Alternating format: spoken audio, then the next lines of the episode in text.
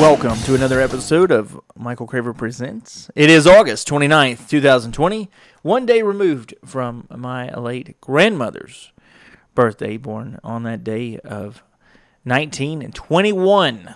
So she would have been 99 uh, yesterday if she was still with us. I took a beautiful orchid uh, over and placed it on her headstone. She has uh, shared headstone with my grandfather, who has an armed forces. He's got the the brass uh, for his second lieutenant in, in the World War, Part Two.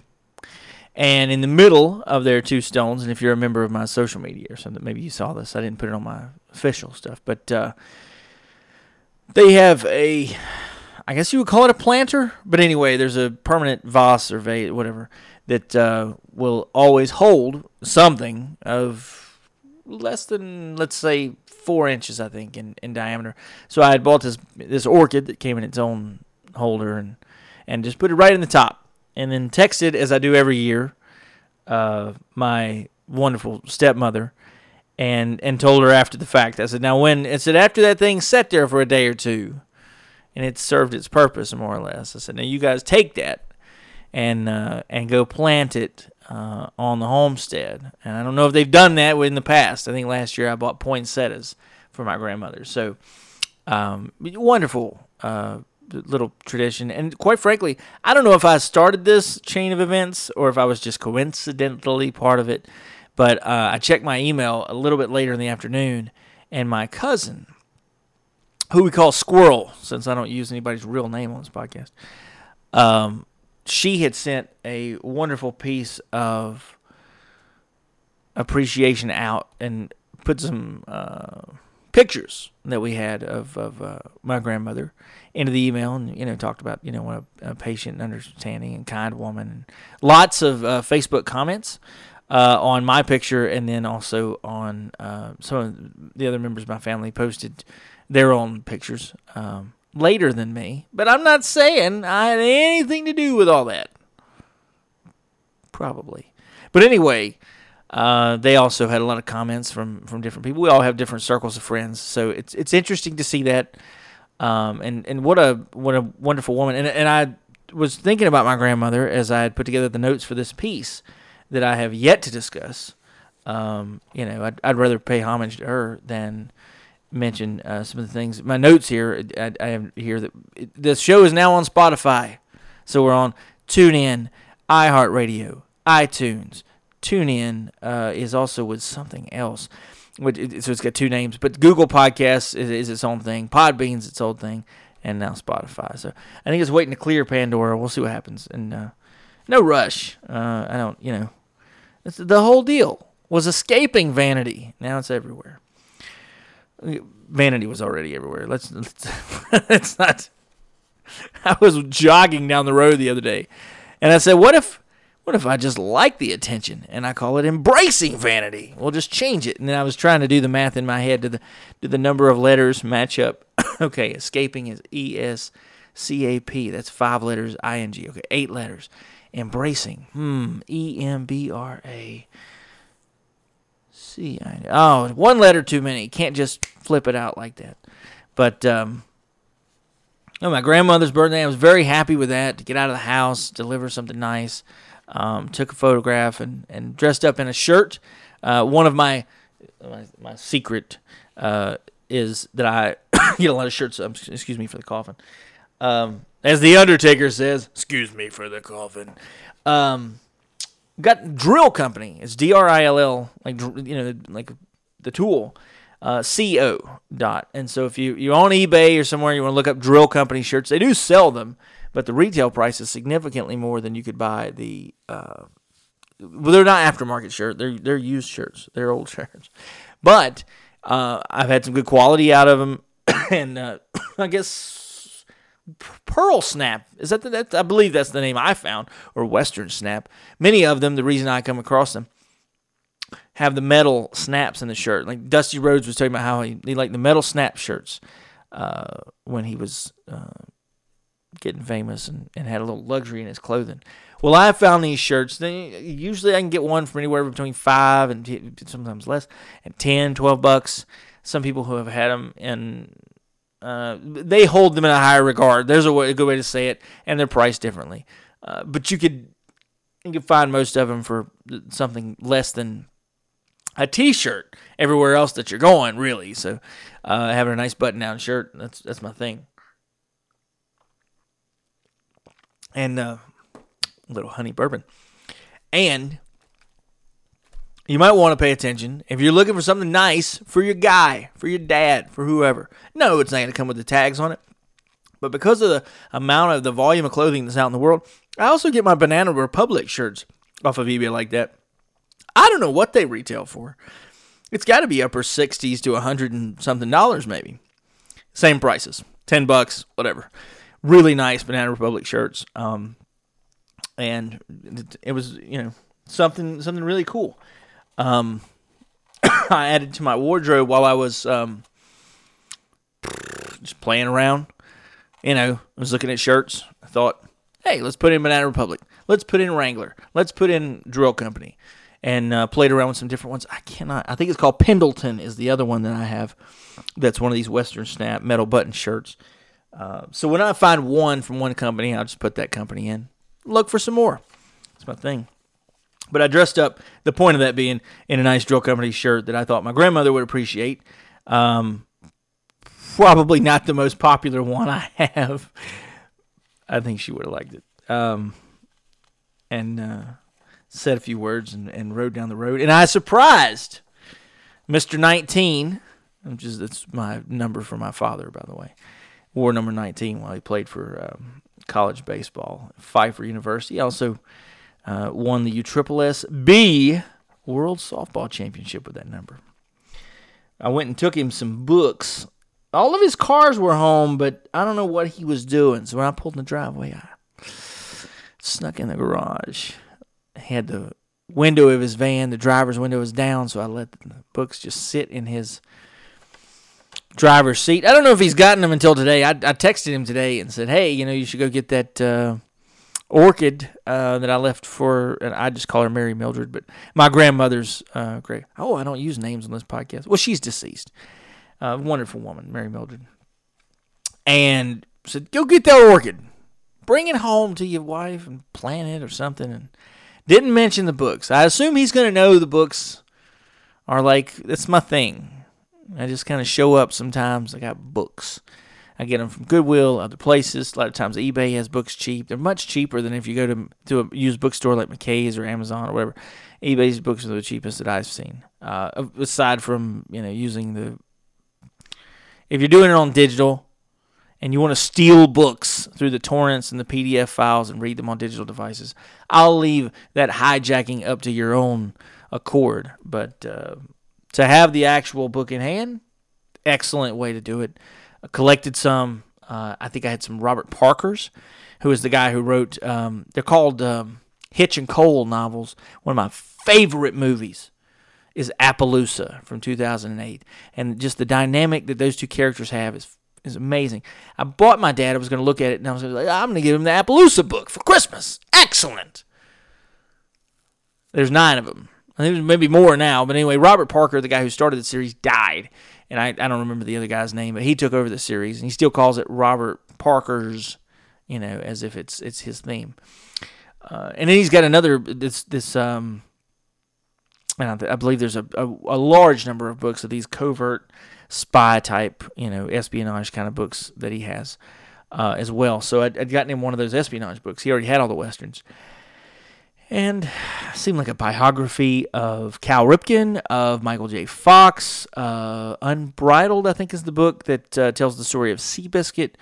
Uh, and then my my uh, memory is gonna elude me when it comes to like the last two. But anyway, Lewis, I think it was a Lewis Grizzard book. He was a wonderful, you know, thinker and comedian, whatever, from the '90s, and I don't know that he's not still relevant today. I, Lewis Grizzard was never my thing, but he was for my dad, so I got him uh, Lewis Grizzard, and um, you grow up and you appreciate or you catalog those things in the back of your mind. Now, whether people as adults run across these things over and over again, like I do, like if I pull up my music library here, on my d- external hard drive. I have everything that's ever been released, and they've continued to release new albums as people have petitioned them um, from guys like Harry Chapin and James Taylor and Seals and Crofts and John Denver, Neil Diamond, and the, the guys that were played on the home stereo at my house.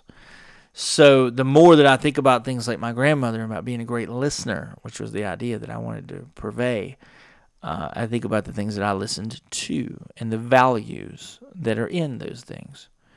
And you know, John Denver's got the old, you know, country roads, and he's got things about you know the environment and the mountains and everything. Um, and the, the, same is true for a lot of people. Harry Chapin was a champion of world hunger. It's called Why Hunger. Uh, was the charity, and I think they still exist. But he died in a car accident in '81 before I was ever able to, you know, see him or listen to him or anything. Love his music. Guy died at, you know, just around the age that I am, 39. So I listened to a lot of Harry Chapin. I bet my dad still does too. But the irony that I think of some of those things is that I listen to, you know, you, you appreciate some of the things you grew up in. And then you think as an adult, like, you put pieces together maybe they didn't put together. Maybe it's a coincidence. My dad's favorite baseball player, number 21. Pirates had to be Roberto Clemente, right? Roberto Clemente died on a sort of a refugee kind of food flight uh, to feed hungry people um, in December of, I guess, 71 after he'd won the MVP and the World Series and everything. On top of the world, here he is flying down to his homeland to, to feed hungry people. It's um, interesting to think of things like that because one of the major things as far as listening goes for me is I have this defect. I would call it a defect, a flaw.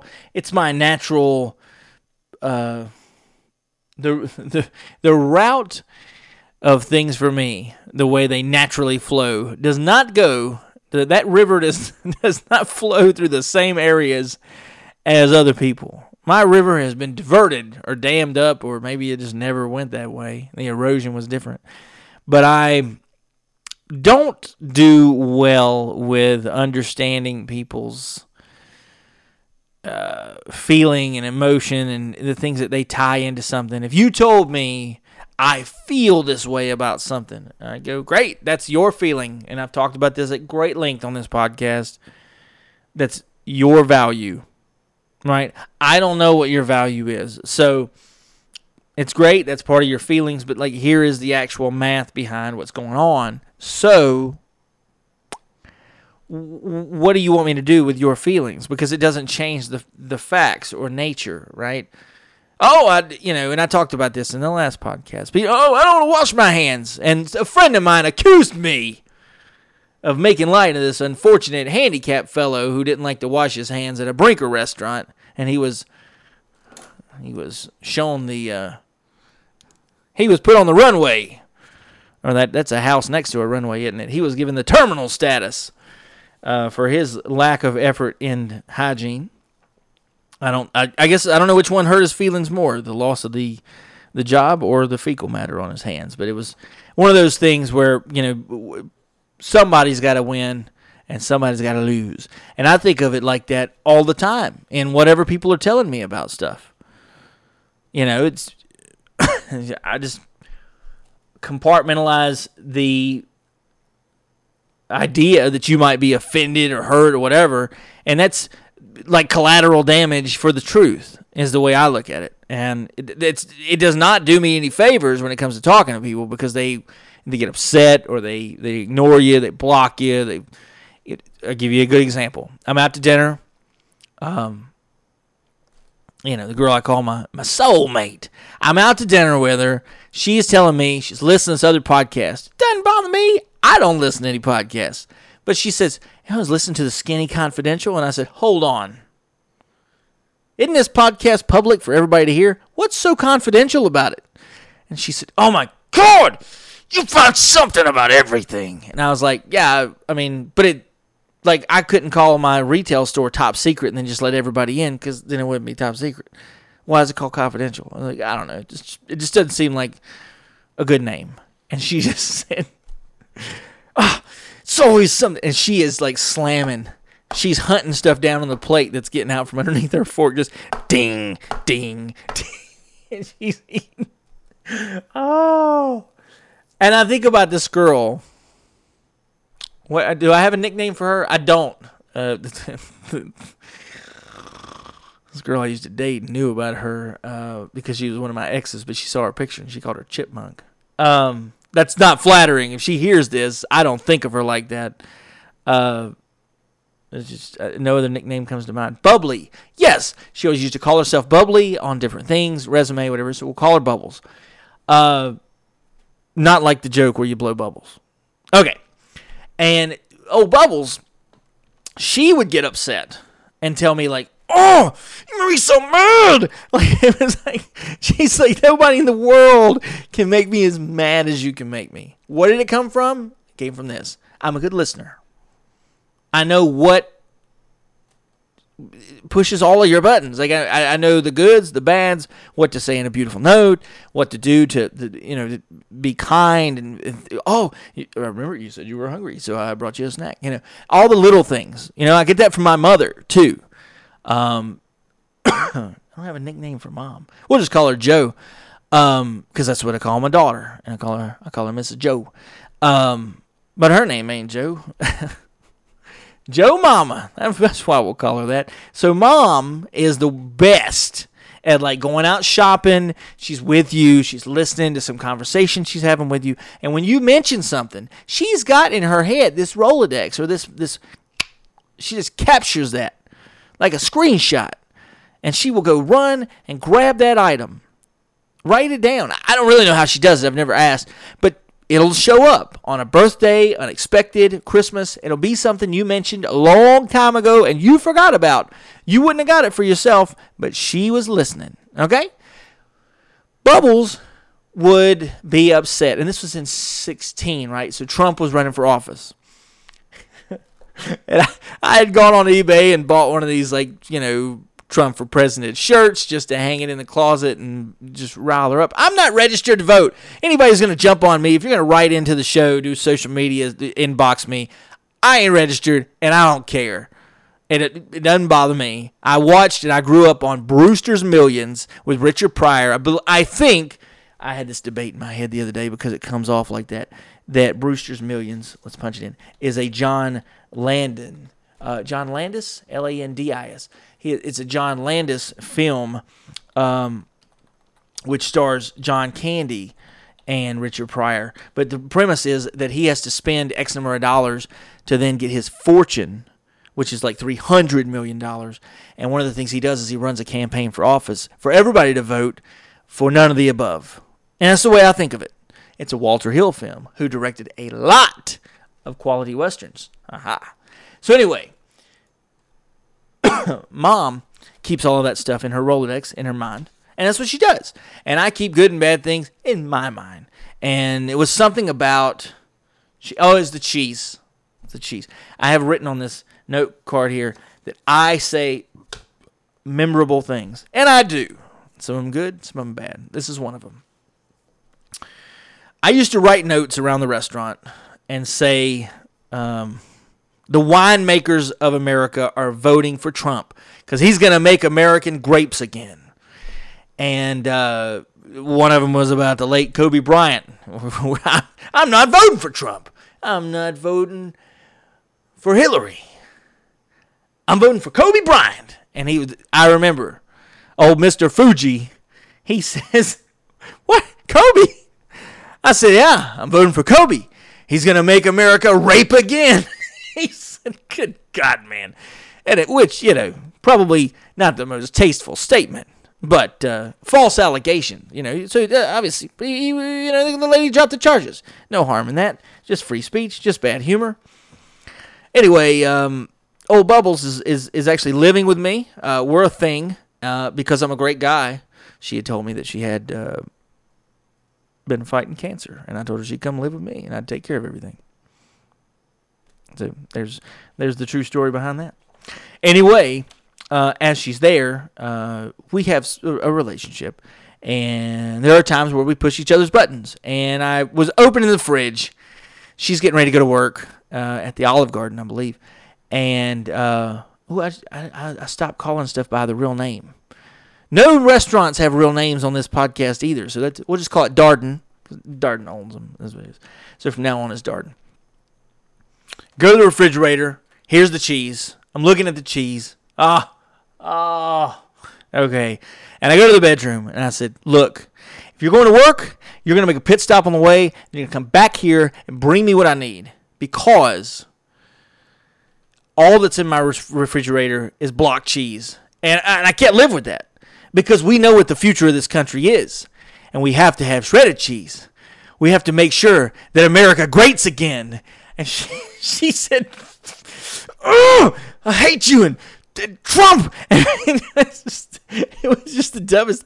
I thought it was one of the more far fetched pieces of comedy that I said at the time, and she, which she made the, you know, you make the distinction. Once I've done five or six of these, you know where it's going because of the cadence. It's "Make America X Again." Tom Morello and I have one of these hats because I bought it. I paid good money for it. Came up with the Rage Against the Machine hats to make America rage again. And I've worn that hat around. You get some crazy looks. And I'm like, this is Rage Against the Machine, butt face. So people are, are odd like that. You know, they're not listening, they're not reading. You know, and at the end of the day, all I was looking for is to be able to, to, to put some color in her face and and brighten her day up, a little laugh. Oh, you know, but people can't get that mad about anything unless they love whatever's going on, right? People, the first step, I've said this many times, you're going to hear this here. The first step in any process is to give a fuck. And if you don't, then you get mad about stuff. You're complacent, which is a great way to win at Scrabble, but it's no way to go through life.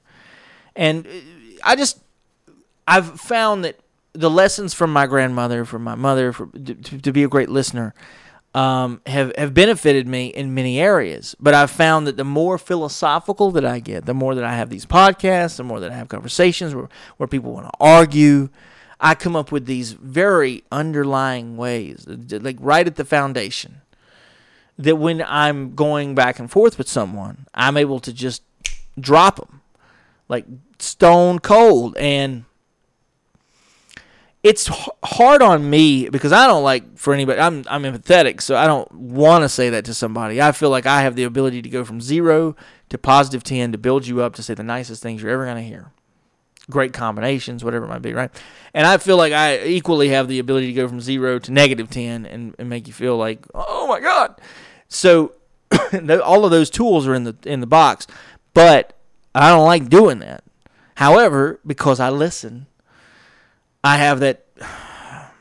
Maybe you would call it sociopath. I don't know, but I have this ability to sort of separate between the two. Yeah, they're going to feel this way, but like this has got to be said so they can feel that way, and then they'll know how it feels, and then they won't do it anymore. I've always like let people make the mistakes, walk through the mud or whatever, and then look at them and go, "Hey, there's mud all over your shoes. Why didn't you tell me?" Because if I'd have told you, you'd have been a jackass about it. That's why you'd have tried to tell me, "I told you so." I know, whatever. So I'm gonna let you make the mistake, and then afterwards, I can say you were in charge. 100% of the way through the last thing. Here's how it turned out. So now we should do it differently because obviously you don't have the method for success. Right? You had complete control. It failed. Here's the result. So now we're going to do something as a team effort or my effort or whatever. And quite frankly, I I don't harbor any feelings for anybody when that stuff happens. That's for sure.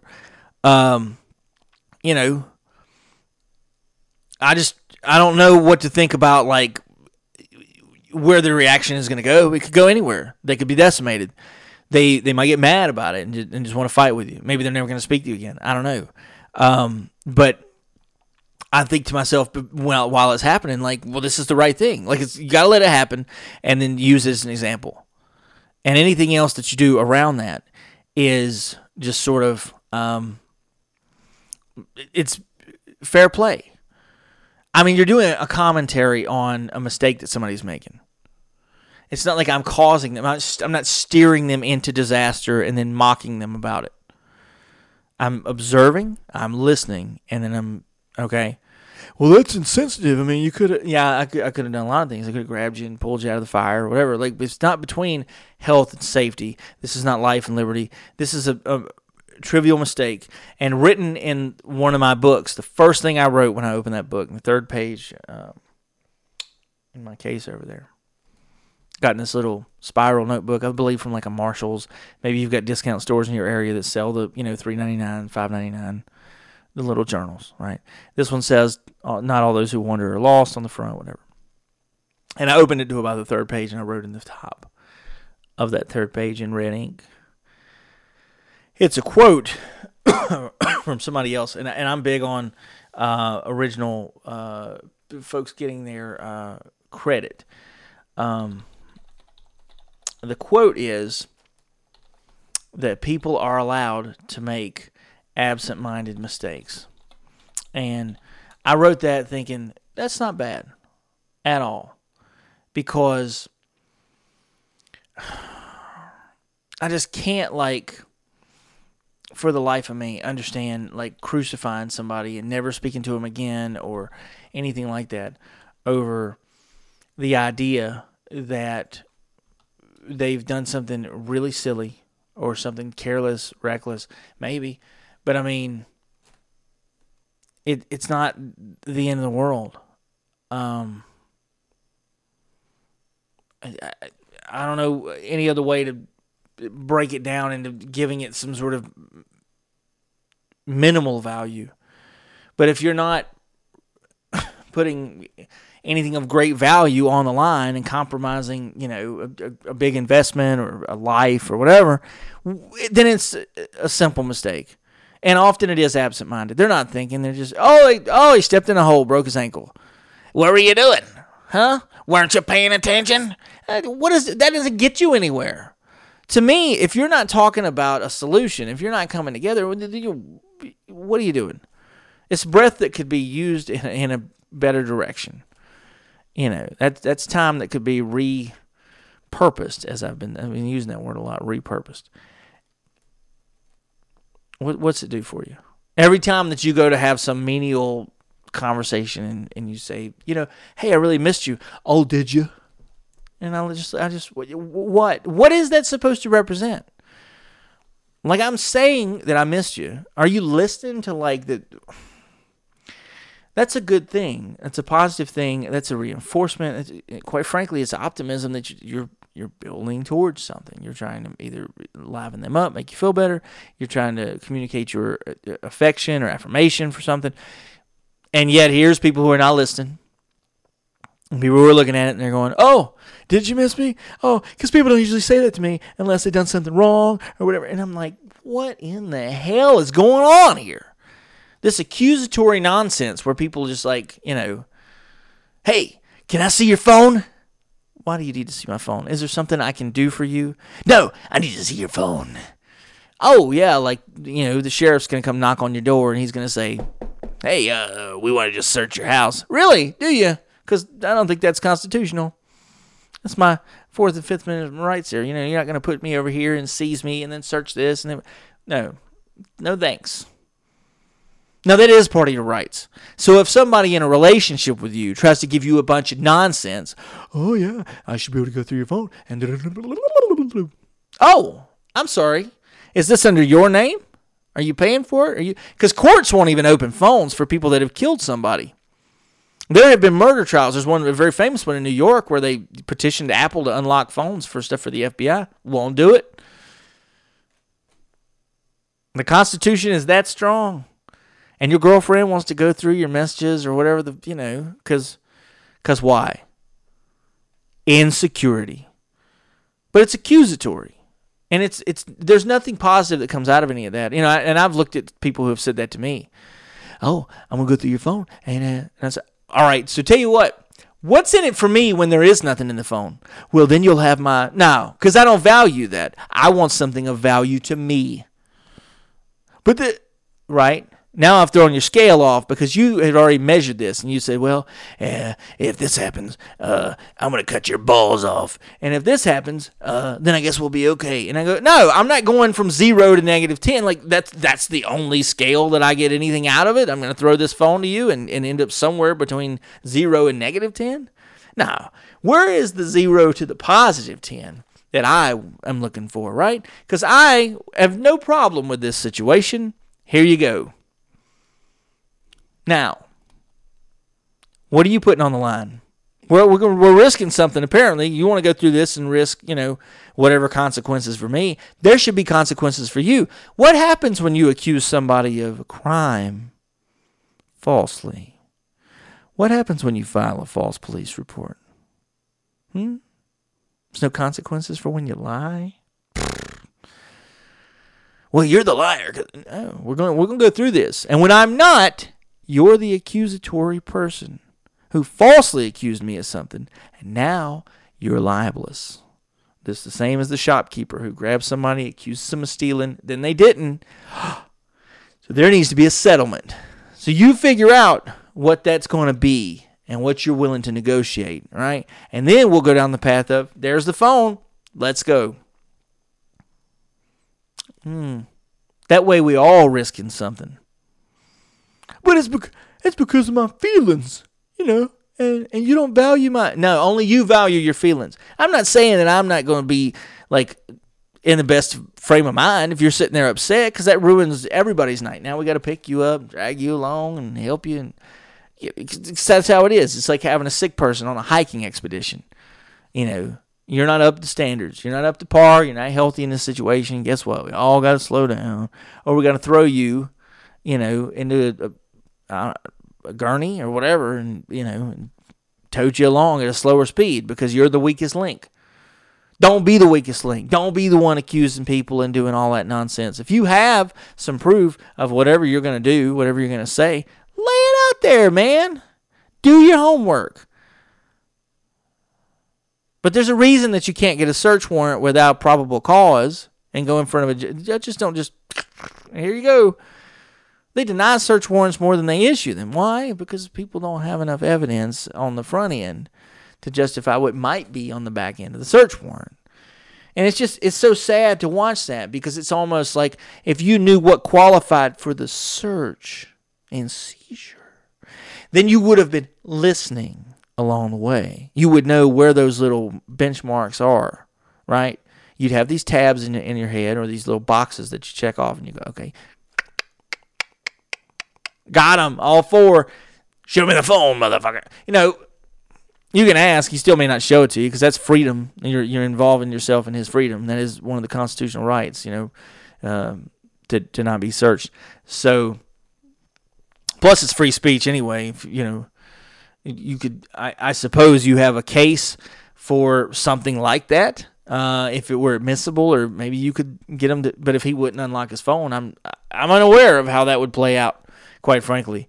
If a guy refused to, to um, unlock his phone or uh, attempted to, to use that same scale of privacy for, let's say, a divorce hearing, where there's where the evidence is. Here in North Carolina, we have something called alienation of affection. So if someone is married, uh, they become attached to somebody else while they're married, leave that person that they're married to. So A and B are married, B is C and C.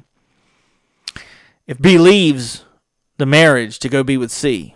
And something was going on while the marriage was still happening, A can sue C for alienation of affection, and then they can also win spousal money and, and what do you, what do you call that? Uh, alimony or what all this other stuff in court that happens within the two people of the marriage. You can also involve the third person that they may or may not be, you know, may or may not end up with, but the third person uh, can be held um, in some sort of financial and otherwise responsibility for breaking the marriage up. And that's the way the law is written. That's the way it plays out.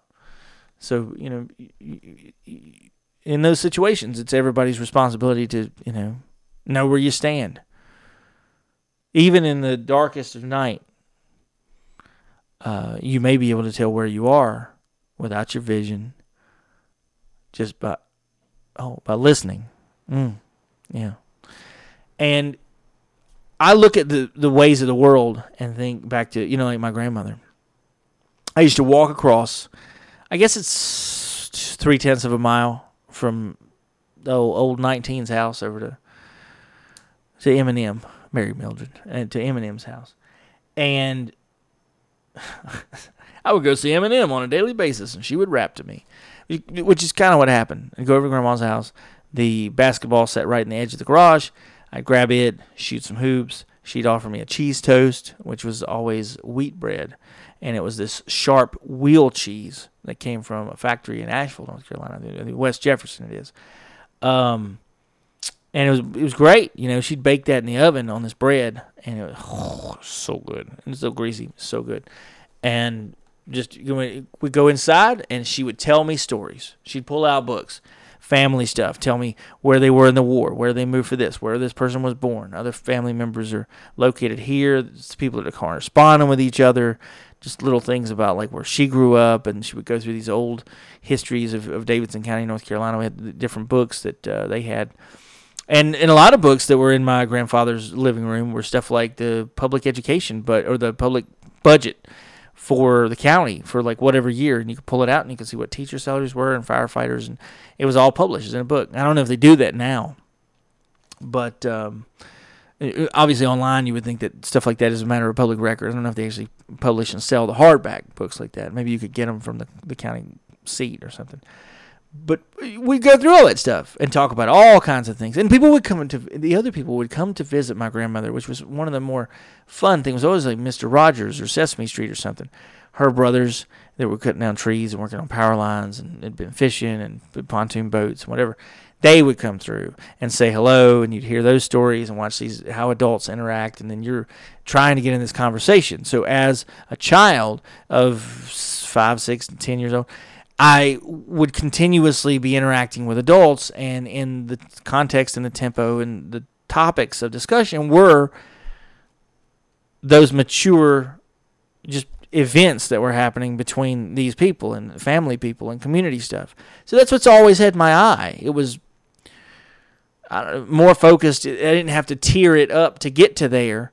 Whereas kids nowadays, you know, they're they're still after they get out of college, you know, everything's still about their friends and what about high school? And they're watching the, the high school movies on Netflix and Hulu and the girl old soulmate uh, the girl that I was dating she she would put on you know different stuff about education. I mean it, it, college I guess is one kind of thing because she was still 20 something but like once you're watching high school shows and stuff, I just looked at it and I said, "Why? We're not watching Nickelodeon. We're not watching PG. It's not. It's not designed for us, and we've already lived through all of that. What could possibly be entertaining about some of this stuff? Well, you know, because like as an adult, I could never watch Saved by the Bell or something. It's just you know, it doesn't hold the my attention span for one, and two, like the level of intellectual exchange is just not there for me. Like I love watching the videos on YouTube and listening to um, what is the guy's Robert? Uh, it'll come to me in a minute. Peter, Jordan Peterson, Ben Shapiro. Um, what, what is it? Dave? Oh my goodness. Steven Crowder's got his stuff. People listen to Joe Rogan. They listen to, to, to, people like Bill Burr and Tom Segura and these these comedians who have different social takes on stuff. Maybe you just like watching Jeff Ross roast people, but he has to know all these personal things to be able to roast people. And I just it's interesting. If you're watching guys like Sam Harris who are you know debating intellectual things or there's all kinds of video for the late uh, Christopher Hitchens who I love to watch just carve people up. He's got this just matter of fact, doesn't ever have to raise his voice. This wit that he has is just it's it's so crisp. And it's so well thought out. I mean, he's a writer who who does this stuff and I just go, "Man, you know, Dave Rubin, that's that's what I'm thinking of. Dave Rubin report. There's a wonderful video. It was my it made my month I was looking for a video that might have Jordan Peterson and Ben Shapiro together. They're on the Dave Rubin show for about two and a half hours, and they just go back and forth. And if you understand the things they're discussing, if you've read those books or you understand the the social context of what's going on, man, what a, what a fun thing to watch. Um, it's like watching your your elders in debate, like what's going to happen, and they're fully informed about stuff and they're they're you know they're considering points of view and the little things that are around the community or the, the world that you may not be thinking about when you're making your decision. Oh, wait a minute. A affects D, F, G, H. Yeah, it, it affects everything on down the line, right? And people don't, they're not listening. They're not thinking like that. I'm going to go stop by the dollar store and I'm going to get, okay, and you're going to go buy something that was manufactured somewhere else in a chain store. And this guy who works there, I don't know if he lives in the community, but at the end of the day, the, the trucks that come to that place are not from your community. So every dollar you spend is going out, it's leaving your town. And often it's leaving your country. So what are you really doing for yourself by having a Dollar General in your community? You're adding plastic to to what your landfill and a bunch of nonsense. And they're low quality items. That's why they cost what they do. Often you don't know the cost of those things until later, and there's not been a whole lot of studies done because there's so many things out in the world. But the more stuff they study from overseas, I mean, the, the GNC products are all always tainted with different things. The flooring from China is, is terrible with toxins and carcinogens and things. The motor cars that we get that they say are the most premium things the BMWs, the Volvos, the Mercedes, they're all as dirty as can be. And this has been studied independently by people who do road tests for emissions because those cars are programmed with their computer chips. They've got that smart system, right? And when they're sitting still and they're in a testing setting, it activates the ecological mechanisms on that car that keep it clean. So here it's going through this filter and it's making it so there's not as much going out into the ozone layer. The pollution is not what it could be. Guess what? When it's out there running around the road, those things are not activated. It's just running raw and it's putting out, you know, five, six, eight times the actual pollution that is allowable by the EPA standards. And what's it doing? You know, it ain't burning clean. It's actually messing your neighborhood up a lot more than it should be. And you're deaf to that for the most part because people just take everybody's word for it. They all these companies police themselves. Everything, you know, food packing industry is very much like this. Their inspectors for the food packing industry work for the companies they're inspecting. They're inspecting themselves. It's on the honor system, like with the IRS. So you think, oh, Trump has been hiding money and he's been doing all that. It's the honor system, right? You got to go audit him and, and go do all this craziness to try to verify what's going on with his tax return. But at the end of the day, how many of you guys are out there running around that you're listening to this? My fellow folks from the restaurant, from the Phoenix, uh, you underreport your tips. You made $150 tonight. You reported nothing. You got paid two thirteen an hour, five hours, four hours. So on the books, you made eight dollars and fifty two cents. You walked out of there with one hundred and fifty dollars in your hand. Now, where is that money? You're talking about defund the police. You already did. You didn't pay taxes on a gigantic percentage of your income. You've lied about your income. And it affects all of us. Why?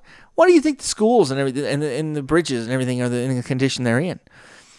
It used to be that an overwhelming percentage, almost all of the income that was flying around, was at least on the taxable range. You know, people were had more integrity, quite frankly. And now, you know, people are handyman. They work for paparazzi and Herbalife and all these multi they're, they're multi level marketing. They're pyramid schemes. And between those things and their OnlyFans and you can PayPal me and Venmo and Cash App me and they're trading money off the radar for services. That's how they make their living. That's how they pay all their bills. And they're not paying taxes. And then they want to cry the blues about how the system is broken and they're not contributing. Now, if you're defrauding everybody, do you run into Walmart as a shoplifter and try to tell them how to run their place? I mean, you know. If there's anything that you could add to the discussion, it would be, hey, you know, you need more guys at the door, more LP people, more loss prevention people, or whatever, because here's what I've been doing. No, you don't, you know, because your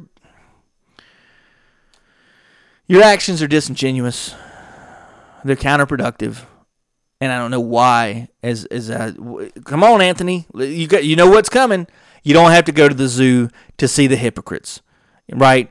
Here's these motherfuckers running around. They've stolen a, a tremendous amount of money in terms of their earning percentage they have. If you would have made $158.52, but you only reported $8.52, you tell me. We can break that math down. You know, 8 out of 60 is you know, what divided by 4 you got 40 and and 2. So 240 is you're recording what about 6% of your income? Ooh. What a rebel you must be. Just it's so sad to watch that. Because here you are like the people in the world who are just they're not in touch with their community. They're not in touch with the people around them. The reason you can't open the doors because you don't see the guy coming. You don't wave, and you ain't watching. So here's the guy, and he runs over the jogger, and you're like, "Oh no, what a tragedy!" Yeah, because nobody told him not to be on his, you know, well, we told him. He wasn't listening. He was on his cell phone, right? Right. And the guy running had his earpods in. and He wasn't listening for no cars. So what happens? Tragedy happens when people are not listening. That's why I've always appreciated what Mary Mildred gave to me. I'm listening. I may not always have the compassion that goes along with, you know, being able to tell people in some very sanctimonious or, or very sensitive way that what they're doing is wrong, right? You know, and and it goes back to methodology. There's a lot of places I've worked where they'll try to give you that. We're going to tell you two positives before we tell you a negative, and they try to balance it out like that. Other people I've worked for are very matter of fact. They just look you straight in the eye and they're like, "Here's what's messed up. You gonna fix it or not?" And I understand. But you got to listen because they're telling you. And I talked about this in other podcasts. I mean, you, you want to know what to do to make more money at your workplace. Look around you. Be listening. What's what were the other people who were making more money doing? Maybe go up to the guy in charge and say, "Hey, I want to make some more money." He goes, "All right. Well, here's what it would take." Or you may listen to him say, "No, you know, it's just it's not it's not possible." and he may do it one way or another way. He may say, "I, oh, I feel sorry for you. What, what, what's your situation, and what can I do to help you?" I'm listening. I'm really listening. And there's another side of him, possibly, who's going to sit there and go, "Nope, yep, no, look, go back to work. That you know, leave your family and stuff out of this." but I'm here. I'm working to pay the bills. Everybody's working for different reasons. Get back on the line. You know, it just it's something I've been working on for a long time, and and the more I talk about this, the more I see how it you know can make people so mad. I just you know I think about it and I go, uh, is it an, is that level of mad unhealthy? And I've seen it be unhealthy, and I've been the cause of that. And there's some causes you want to be part of, and some you don't. So I am pledging by the end of the year anyway. I want to make a, a lot of great progress with this. So I got a, a, good four months, right? September, October, November, December. We got uh, four months to try to be a better listener. Um,